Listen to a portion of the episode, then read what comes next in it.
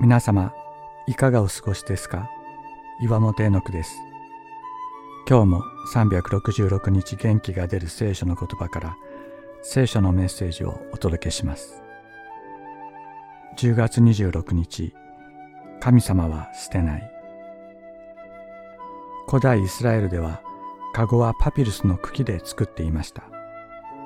パピルス職人は傷のないパピルスだけでカゴを作るため傷があるものを見つけるとすぐに折って捨てていました。傷のないものの中に傷があるものが混ざらないようにするためです。そのようなパピルス職人の作業を見てイザヤは予言しました。彼は傷んだ足を折ることなくくすぶる刀身を消すこともなく誠をもって抗議をもたらすと。彼とはイエス・キリストを指し示します。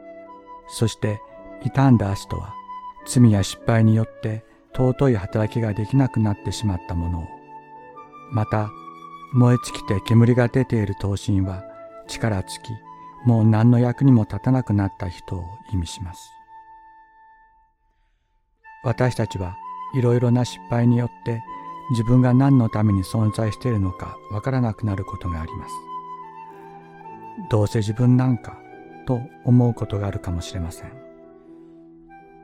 しかし人が見捨てるような自分でも価値を見出すことができないようなものをキリストは見捨てることはなくそのようなものを用いて愛と平和と正義をこの地に満たそうとしておられるというのです。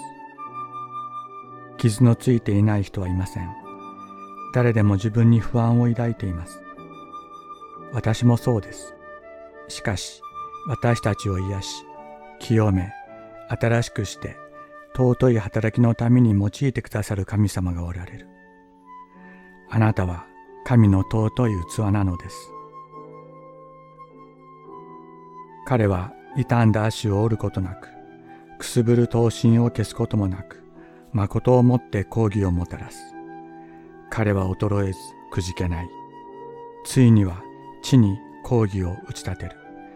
島々もその教えを待ち望む。イザヤ書42章3節から4節